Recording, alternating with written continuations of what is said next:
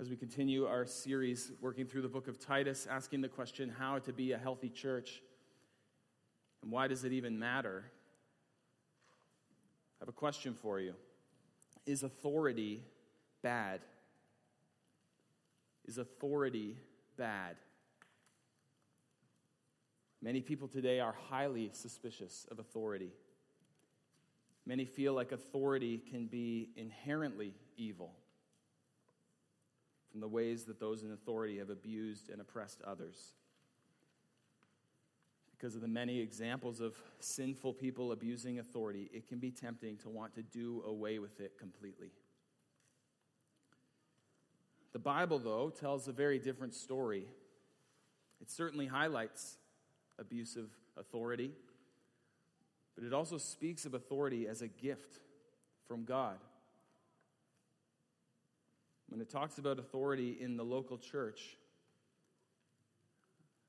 God's word talks about elders being gifts to the church.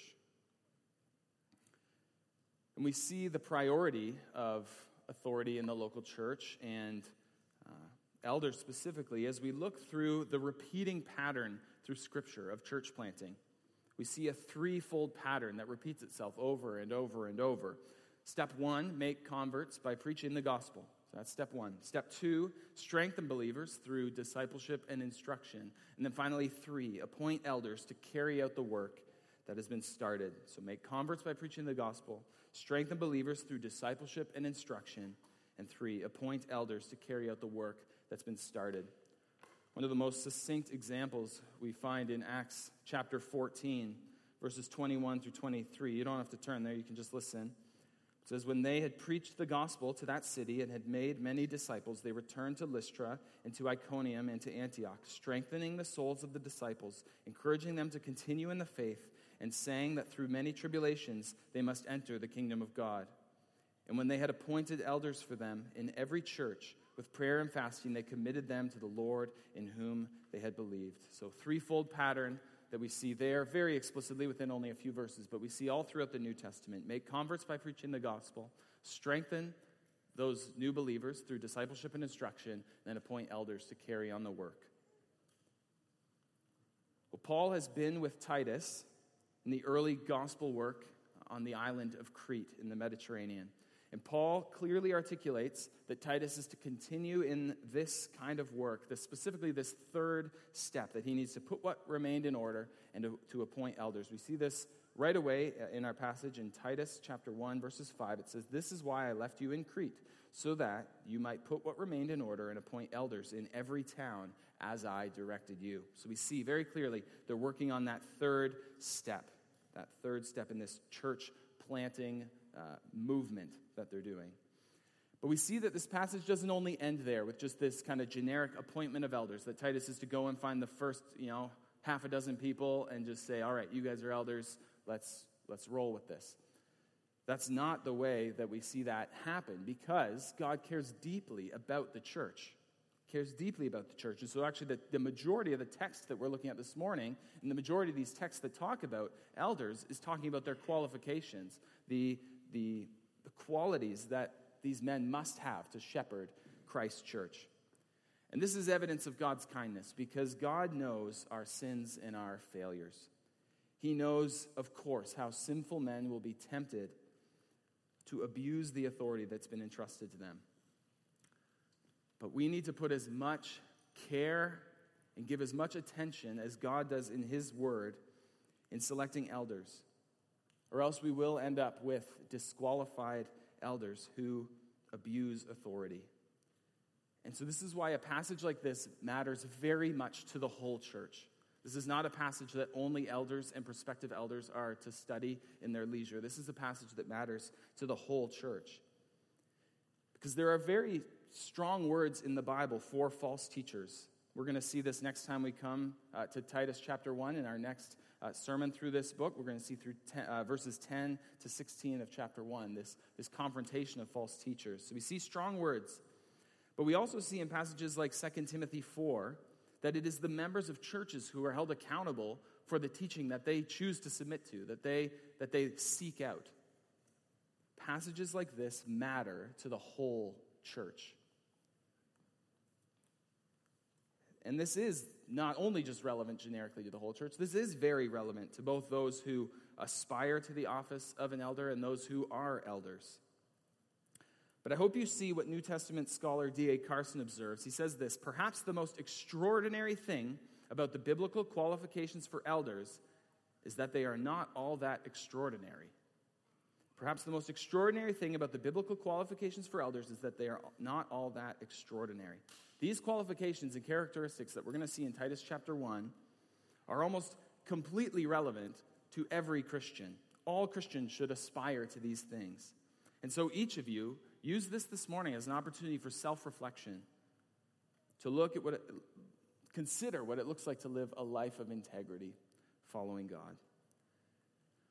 But our big idea from our passage this morning from Titus 1, verses 5 to 9, is this God calls men of character to shepherd his church. God calls men of character to shepherd his church. We're going to consider this by looking at what churches need and what elders need to be. What churches need and what elders need to be. If you don't uh, have a Bible with you this morning, either because you didn't bring the one you have, I would encourage you to head on over there and grab one. I think you'll be uh, helped. This is true every week. But as we go through this uh, passage this morning, there's a list of a lot of qualifications. And so for you to be able to track along well, I think you'll be served well by having a Bible in your lap. Uh, and if you don't own a Bible, I would encourage you to take that Bible, use it this morning, and take it home with you. That is our gift to you.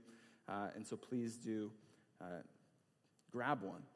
Uh, but would you turn in your Bibles to Titus chapter 1, verses 5 through 9? And once you've found it, would you stand for the reading of God's word?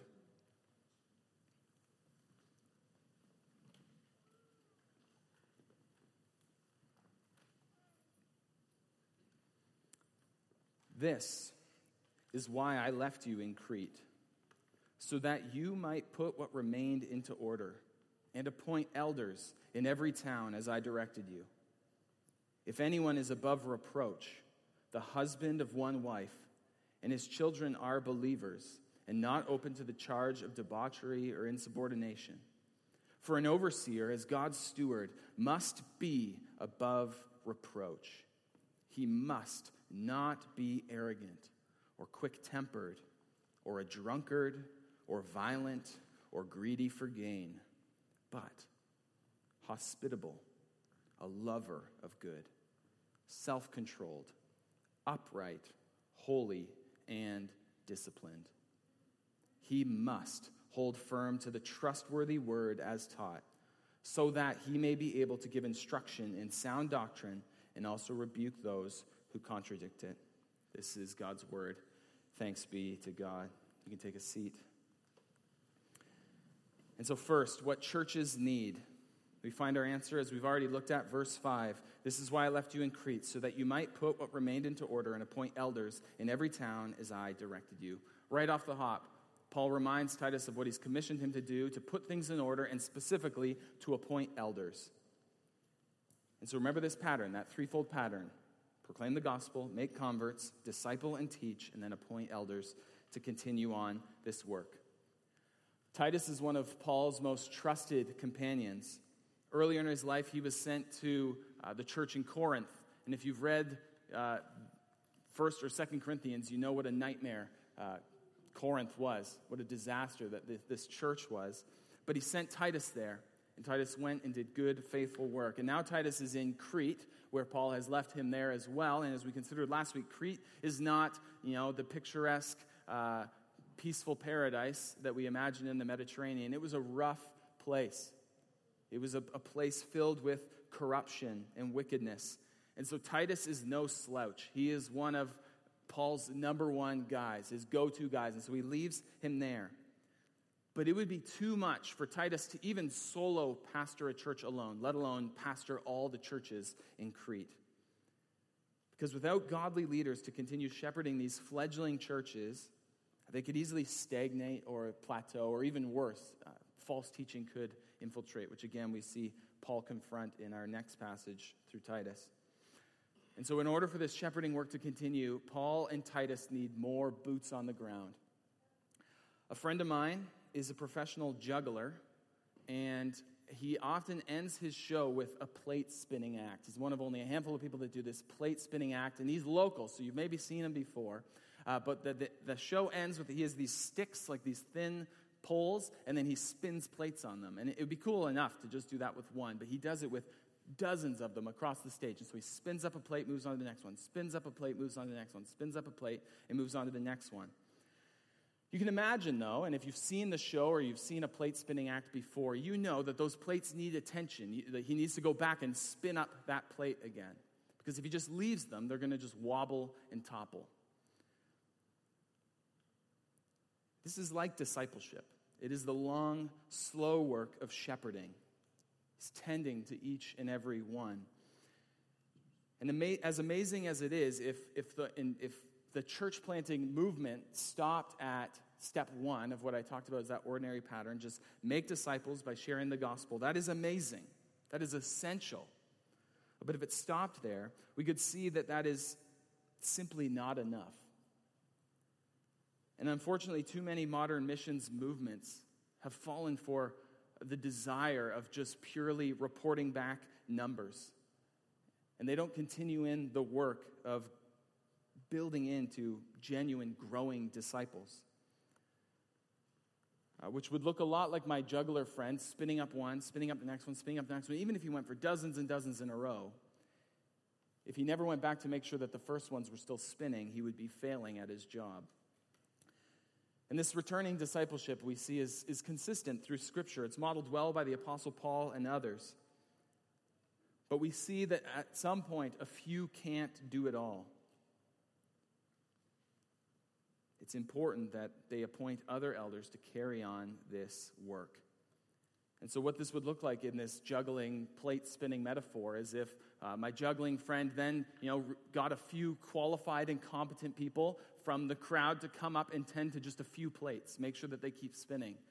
Uh, and then that way, every little group of plates would be spinning effectively. It would be a healthy, great situation. It would be a very boring juggling show because you would just be looking at plates spinning on sticks. Uh, but you can see, if that was the case, how plates wouldn't be dropped. Godly elders can help churches grow to be healthy. But before we get too far, we need to answer the questions what and who are elders? Now, the passage gets explicit about what an elder must be, and we're going to get to that in a moment, but a few important notes before we get there. First, Scripture makes it clear that the office of elder is reserved for men. 1 Timothy chapter 2 makes it most explicit that it is men who are to teach and to exercise authority in this way in the church. Here at HGC, we firmly believe that God created men and women equal in worth and dignity. They're made in the image of God. And as much as society says so, value does not come from what you do, value comes from who you are. Both men and women are valued parts of this church. And all of us have important, even vital roles to play. We believe that the Bible teaches consistently that men and women are made uniquely and by God's good design, differing and complementary. As countercultural as this statement is, men and women are not interchangeable. Countless gallons of ink have been spilled on this topic, and it's beyond the scope of the time we have this morning. Paul doesn't address it uh, in this passage apart from his choice in pronouns and words that he uses. But I want to acknowledge that this is a hard and even sensitive topic. And so if you want to talk more about this, I would gladly welcome further conversation after the service. Second, we see that the ideal and even ordinary pattern is what we would call a plurality of elders. Plurality, which is just a fancier way of saying more than one. There's, there's a multitude, a multiple, multiplicity, is that a word? Uh, there's, there's multiple elders in a church. Now, scripture doesn't specify a number of elders uh, for what a church needs, like, oh, every church needs X amount of elders, or uh, it doesn't give like a, a, quota that needs to be met by as the church grows, you must have this many elders per person. There's practical, you know, logic to some of those things. Uh, but scripture doesn't give us that kind of clarity. What it does, though, is it does always speak of elders in the plural, like this elders in every town. Uh, so we see this plurality as at least what we should desire. But the qualifications are clear. Explicitly clear through Scripture. And so it's important that we as a church aren't hasty in appointing elders just to gain a plurality uh, if people aren't qualified. Uh, we can do a good thing for, in the wrong way, and that's not a good thing. But it is, as we see a few verses later, the elder's responsibility to oversee, to steward those that God has entrusted to their care. The Bible uses terms for a pastor or a shepherd, elder, uh, and overseer interchangeably. Each word communicates a bit of nuance to the office, but it's not talking about multiple jobs or offices. Here at HGC, our titles are a little bit bound by our governing documents, but according to the Bible, Alex and I are both pastors. We are both elders. What we do may look different at times. Uh, just as we see in the New Testament, some men are able to give themselves completely to the ministry of the word in preaching, uh, freed up from other vocational work. But even though I have more time to put in uh, to this work than Alex does, we are both pastors. And it may feel strange, but it would not be wrong at all to refer to Alex as Pastor Alex. That's what he is. The work of a pastor or an elder is to shepherd God's people.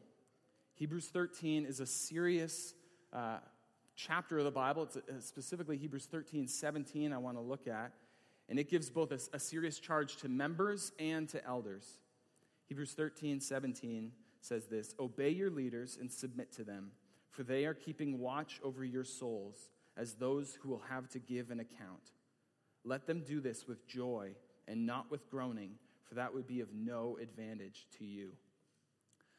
This is the work of a pastor to keep watch over the souls that God has entrusted to us. I will give an account for you who are a part of this church. I will report to the chief shepherd how I shepherded you.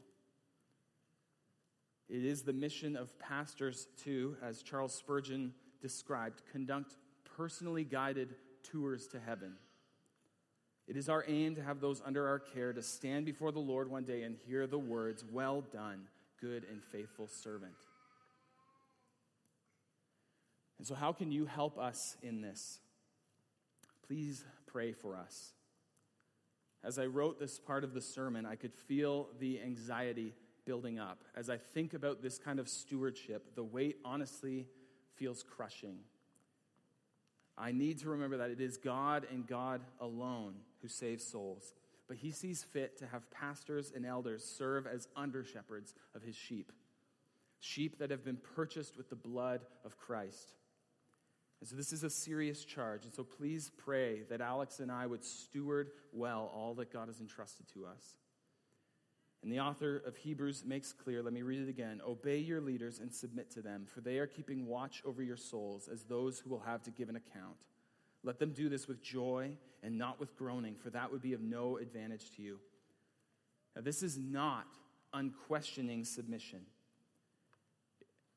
I know Alex would agree with me in saying if Alex or I teach or lead you in a way that is out of step with the gospel, the Bible is clear that you, as members of this church, have the authority to not submit to us. Paul is explicit about this in him, for himself in Galatians 1. If he, he says, If I came preaching another gospel, let me be accursed. It's the responsibility that lies in the hands of Christians to guard the gospel in this way. And you do that for the sake of your soul. You do that for the sake of uh, your brothers and sisters beside you. You do that for the sake of my soul. If I'm preaching another gospel, you need to love me enough to tell me and to not just nod your head. 1 Timothy 5 gives instructions for rebuking elders who persist in sin. As we talked about, 2 Timothy chapter 4 talks about the responsibility being in Christians for those that they choose to sit under. And so to be clear, though, this is talking about sin. This is talking about compromising the gospel. Uh, Galatians 1 and 1 Timothy 5, 2 Timothy 4 are not talking about issues of wisdom or prudence or even preference. But it is critical. I want you to hear this. This is why this passage matters for you today. It is critical that the church is careful in whom they appoint as elders, so that you can joyfully obey commands like Hebrews 13, 17, so that you can joyfully submit to those who's God, who God has called to shepherd this church and to keep watch over your soul. This is exactly why Paul spends a lot of time in this passage looking at these qualifications. We've considered what the church needs, but what do elders need to be? Who do they need to be? That's our second point what elders need to be. This is not the only passage in Scripture that talks about qualification for elders. There's a lot of overlap in the passages that do, but they're not identical, and so we can gather from that that they are not necessarily comprehensive. They do each, in their own way and collectively, demonstrate clearly that what an elder needs to be is not the most impressive, not the most powerful, not the most successful, not the most educated, not even the most gifted. An elder needs to be a man of character. And Paul mentions twice in this passage that elders are to be above reproach. Above reproach. Maybe your Bibles say blameless. And an important distinction as we consider this word or this repeated phrase is that blameless is not the same as spotless. Blameless is not the same as spotless. Even the godliest of elders are sinners. Trust me, I know one pretty well. Elders are to live above reproach, to live lives that commend the gospel and don't disgrace it. Elders are called to live above reproach, to be examples from the flock, for the flock. We see that in Acts chapter 20. We see that in 1 Peter chapter 5. And so, how does this living above reproach take, st- take shape? We see that first, that this is true in the home. They must be above reproach in the home. It says that he is to be the husband of one wife. This is literally meaning to be a one woman man. A one woman man. This doesn't disqualify men who are not married. Paul was not married. Right? He's not disqualifying himself. Jesus was not married. I'm certain he would have been a qualified elder. But for men who are married, we see that the way that he shepherds in the home is proving ground for the way that he will shepherd the church. A one woman man or the husband of one wife is to be a man completely devoted to his bride. Does he have wandering eyes? Is he flirtatious with other women? Is he addicted to pornography? An elder must demonstrate exemplary faithfulness to his bride. Denny Burk writes this If a man cannot love and lead his wife like Christ does the church, then he cannot love and lead Christ's bride. Marriage is a proving ground of church leadership. Marriage is a proving ground of church leadership. We see this is similarly modeled in uh, parenting if the elder is a father. We see this in the second half of verse 6. And if his children are believers and not open to the charge of debauchery or insubordination. Now, this can be a tricky verse, and a lot of people have spent a lot of time talking about this verse. But we can get a bit of clarity to this verse by looking just a little bit broader uh, at this than just at this verse alone. Because taken at first value, we could look at that section and say, uh, his children are believers. So, does that mean a man is disqualified if uh, any of his children are not Christians? It's a great question to ask. That's not a foolish question. Uh, but this can get us into multiple problems as we consider this. Because, first, we don't have the power to save anybody, we cannot save souls. It's not up to us whether our children or anyone becomes a Christian. Now, we have a massive role to play. That's exactly why it's in here. We have a massive role to play in bringing up our children the discipline and instruction of the Lord. But it is only God who saves. Only God who saves. Because you could easily find a, a flaw in this logic if you said, oh, you know, all his children, these believer, believers. What if he has children who are believers and his wife gets pregnant? Uh, well, now he can't be a, an elder anymore. He's disqualified. The baby is no longer a believer or is not a believer. And so it's a little bit facetious of an argument, but I think we can see how it breaks down. The word translated here uh, in the ESV as believers can and often does mean exactly that. So that's why that word is there. But your Bible may translate it differently or have a footnote like mine uh, that says, or are faithful. This gives us a little bit more clarity, especially as we look at a parallel passage in uh, 1 Timothy uh, chapter 3 and as we consider broadly just our understanding of conversion. Uh, but 1 Timothy chapter 3, verses 4 and 5 says this He must manage his own household well with all dignity, keeping his children submissive. For if someone does not know how to manage his own household, how will he care for God's church? We can't save the souls of our kids on our own volition. But as a pastor of God's church, the way we manage and lead our homes has bearing on how well we will manage and lead the household of God. We see that, that language as God's steward in our passage in, in Titus. That's exactly this kind of language. He's a, he's a manager of the household, he's a steward of what's been entrusted to him. And so, if as our children grow, our children are wild, out of control, insubordinate, we need to be able and willing to ask honest questions about how we as elders or uh, as prospective elders are leading our families. Because God's word makes it clear that we need to look at the way we shepherd those already under our care before we consider adding to our shepherding duty. So, elders must be above reproach in the home. It's notable, make note of this in your mind, that this is such a, a large portion of these qualifications. An elder must be above reproach in the home. They also must be above reproach in the heart. They must be above reproach in the heart. Must an elder be a dynamic speaker? Must he be a successful businessman? Must he have a master's degree? Not according to the Bible. An elder must, though, be a man of character above reproach. Look with me at verses 7 and 8. For an overseer, as God's steward, must be above reproach. He must not be arrogant or quick tempered or a drunkard or violent or greedy for gain, but hospitable, a lover of good, self controlled, upright, holy, and disciplined. We get a long list here of what this man must not be, five things, and then we get uh, what this man must be, six things. And so we're going to look briefly at each. We're going to be moving quickly, but I want you just to remember this is true as we consider prospective elders. This is true of holding up the measuring stick against current elders. And this is also true for your life if you're a Christian. Each of these we can find in Scripture. These are not specific to elders. And so consider yourself. And kids, uh, listen and look through this list of things and consider this, is, this is an example of what it means to grow in godliness, what it means to grow in maturity, and to honor God with your life. And so we're going to move quickly, but let's move. First, an elder must not be arrogant.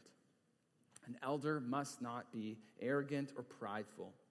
You can see, though, and I, am sure you understand this, that we can fall for the worldly standards of what would be a powerful man. But here we see that that's not only not the ideal, it's disqualifying. Arrogance can manifest itself in many ways, whether that's being self willed, cynical, unteachable, or stubborn. These are not attributes of a servant leader. An arrogant man may look cool and strong and decisive, but he does not look like Christ. Are you arrogant? An elder must also not be quick tempered. An elder must not be hot headed. I remember reading a book talking about pastoral ministry, and it was saying one of the best ways to assess whether a man was qualified for the office of an elder was to invite him to play baseball and call him out when he was very obviously safe and just see how he reacts. It tells you a lot about a man. And the same could probably be said for the way he conducts himself in traffic when no one else is in the car or how he responds when someone disagrees with him? Are you quick tempered? He must not be a drunkard. To be a drunkard is to be lacking self control. An elder must, most obviously from the text, not be an alcoholic, but he must not have vices. The calling of an elder is to give of himself for the sake of others. And if he can't give up alcohol or drugs or video games, or food, for example, how will he give up himself for the sake of others? Are you a drunkard? And do you have vices? He must not be violent, very similar to a quick temper. An elder must not be a brawler or a bully. The King James says he must be no striker, whether physically or otherwise. Some people love a hearty debate. But too often, you know that that just is, is masking uh, what often crosses the line of someone who just loves to argue. This man loves to play devil's advocate. He must win. And he may even physically lash out. Of course, this cannot be an attribute of someone with God given authority. Are you violent? He must not be greedy for gain. Is he in it for what he can get? Is this man desiring to be an elder for the clout, the respect, or the authority? In the case of staff elders, is he in it for the money? It is essential that churches consider this before appointing people as elders, or else there will be a toxic culture that exists within a church. You cannot obey Hebrews 13, 17 and submit to your elders if you constantly suspect them of having ulterior motives. Every decision elders make will be tainted with suspicion. An elder must not be in it for shameful gain. Your pastors and elders are keeping watch over your souls. They need to be trustworthy in all things. Are you always asking, What's in it for me? Are you greedy for gain? And here we see that the list changes from what elders must not be to what elders must be. And note that this is not what they should occasionally do or what they want to do. This is who they are. They are to be above reproach in the heart. And so an elder must be hospitable. Is his home open? Does he care for the needs of others? Is his life open? Is he known? Is he a friend? Does this hospitality stretch beyond his close friends? Hospitable here literally means lover of strangers. Lover of strangers. If no one in the church has close relationships with him or no one has been in his home, then this is not who he is. He is not hospitable. Are you hospitable? He must be a lover of good, not just a doer of good, but a lover of good. He doesn't just possess the virtue of doing the right things, he loves the right things. He loves the things that God loves. And I love how Trevor prayed for that earlier. And he hates the things that God hates. How does this man spend his time, his energy, and even his money? What does that convey about what he loves? Are you a lover of good? Must be self controlled. Someone who is self controlled is not controlled by his passions, lusts, or idolatries. Sexual decency could certainly be implied here. A self controlled elder operates not off his own agenda, but off of God's agenda. This is such an important attribute that Paul mentions it five times in these first two chapters, and only once is he referring to elders. Are you self controlled? Must be upright. An upright man follows God's standard for righteousness. This is so closely related to the next verse. He must be holy. This does not mean perfect. We've already looked at this, but an elder's knowledge of the truth must accord with godliness. Remember, we looked at this last week in chapter 1. Knowledge of the truth accords with godliness. An elder is to be set apart, to be devout, to be pious, both in public and in private. This is closely connected with what comes before, and it's lived out in what comes after with uh, an elder must have a disciplined life.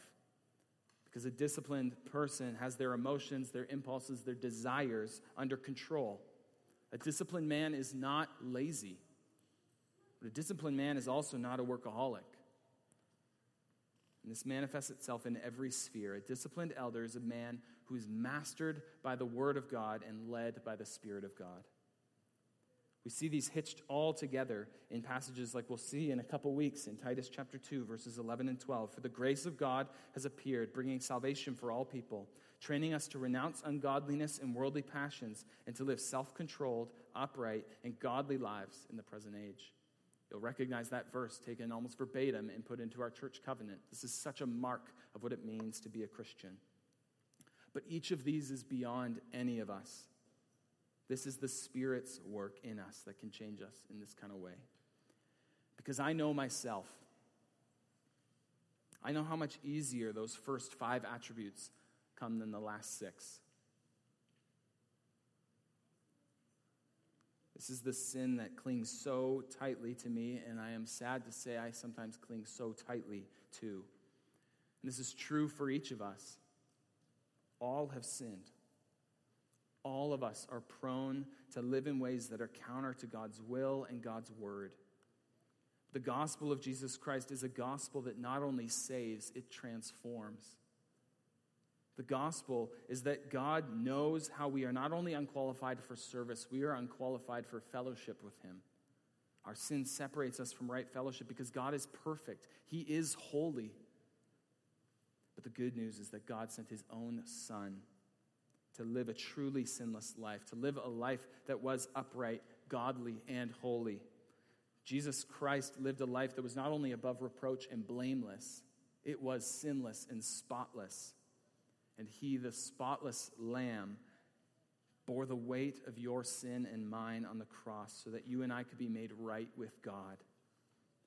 As he rose from the dead and he reigns in heaven as our Savior forever. He is head over the church that he shed his blood to purchase. And the call of the gospel is to repent and to believe, to turn from your sin, to trust in Jesus for salvation. We trust in his uprightness, an uprightness we could never have. And as if that wasn't good enough, that's not the end of the story, because he gives us his spirit to dwell in us when we're saved, not only to save us, but to change us from the inside out. And passages like this are a reminder for each of us how far we fall short. But the call that God has placed on our lives is to imitate him. And we can only do that by his spirit breathing life into our once dead hearts. so, looking at a list of character qualifications that we can't measure up to is a declaration that we are not saved by works. We are saved by grace alone. Considering how elders are to live above reproach is to thank God for the gift of earthly shepherds, but not to rest any kind of ultimate hope in them.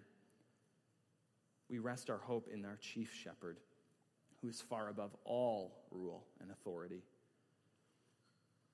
In this gospel that saves and transforms Christians, it is the gospel that absolutely must be held firmly by any elder. It's our last subpoint here for what an elder must be holding firm to the trustworthy word. Because the trustworthy word is the gospel, it is the good news, it is the knowledge of the truth that accords with godliness in hope of eternal life. An elder must be a word driven man. Anything less is maybe a good leader, but he is no shepherd. In 1 Timothy, Paul gives one qualification that is not simply character that, that would be for every Christian, and that is very explicitly able to teach. And we see the same thing here, less direct in Titus, but also expanded in verse 9. He must hold firm to the trustworthy word as taught, so that he may be able to give instruction in sound doctrine and also to rebuke those who contradict it. Any platform, attribute, or skill that an elder builds on is inadequate for his, this call that God has placed on his life. To care for souls, one must be armed with the soul filling word. To rebuke those who contradict the word, he doesn't need good advice, he needs a good grip on the gospel. An elder's calling is to shepherd the sheep that the Lord has entrusted to him. And he does that through an example of a godly life, of living this life above reproach. And he does this by teaching sound doctrine, or, or literally healthy teaching. And he must use that same trustworthy word to rebuke those, both in and outside the church. He builds on the foundation of God's word. And as we think about elders, we need to ask is this man driven by the trustworthy word? And this doesn't just mean does he read it? That's the bare minimum. But does he run to it when he faces a problem? Can he communicate its truths effectively and clearly? Is he bold enough to defend when it's questioned? Does he hold firm to it? Are his knuckles white from his grip on God's word? God calls men of character to shepherd his church. This is a high priority in every church in the New Testament, and it needs to be for us today. Pray that God would raise up more men of character to shepherd this church. And pray the same for other churches around us. Men, pray for yourselves. Wives, pray for your husbands. Members, pray that men at HGC would aspire to these qualifications and aspire to the office of an elder. Christian, pray that these character qualities would grow in your own life. Pray that we as a church would be filled to the brim with members who are willing to give their life for the sake of Christ's bride, whether that be as a pastor, as a deacon, as a missionary, or as a seemingly ordinary yet truly extraordinary member of this church. Pray for Alex and me to weed out sins and shortcomings, and pray that the Spirit would continue to mold us into the men that He needs us to be. Pray that we persevere in being above reproach in the home, in our hearts, and that we would hold firm to the trustworthy word so that we wouldn't become disqualified and bring reproach on the gospel. Pray that we would grow as a church in seeing authority as a good gift from God, not something that's tainted by sin. And finally, pray that we would grow in being a healthy church. Pray that for our sake, that in the care we take in raising up and appointing elders, we would be strengthened as a church. But also pray that the investments we make in growing as a healthy church will be investments that pay off for the years that we will never see, for God's glory alone. Let's pray. Lord, we thank you for your word, for the clarity that we have in Scripture of what you desire for those to be under shepherds of your church. God, we thank you that there is absolutely no question in our minds, if we have an open Bible, with how much you care for your church. And so help us to put as much care in the appointment and uh, shepherding duty of elders for the history of this, this church, for, for as long as this church exists. Help us to glorify you by stewarding well all that, those that you've entrusted to our care. And help the members of this church to know this passage and passages like it well, both for their own sake, to grow in godliness, and as they do the important work of recognizing those that you've entrusted this duty to. God, we thank you for Christ, our good shepherd, the great shepherd, our chief shepherd, uh, who is our true authority. Help us to behold him as we share in the Lord's Supper now. The perfect example of servant leadership that unites us with him and with one another. It's in his name that we pray. Amen.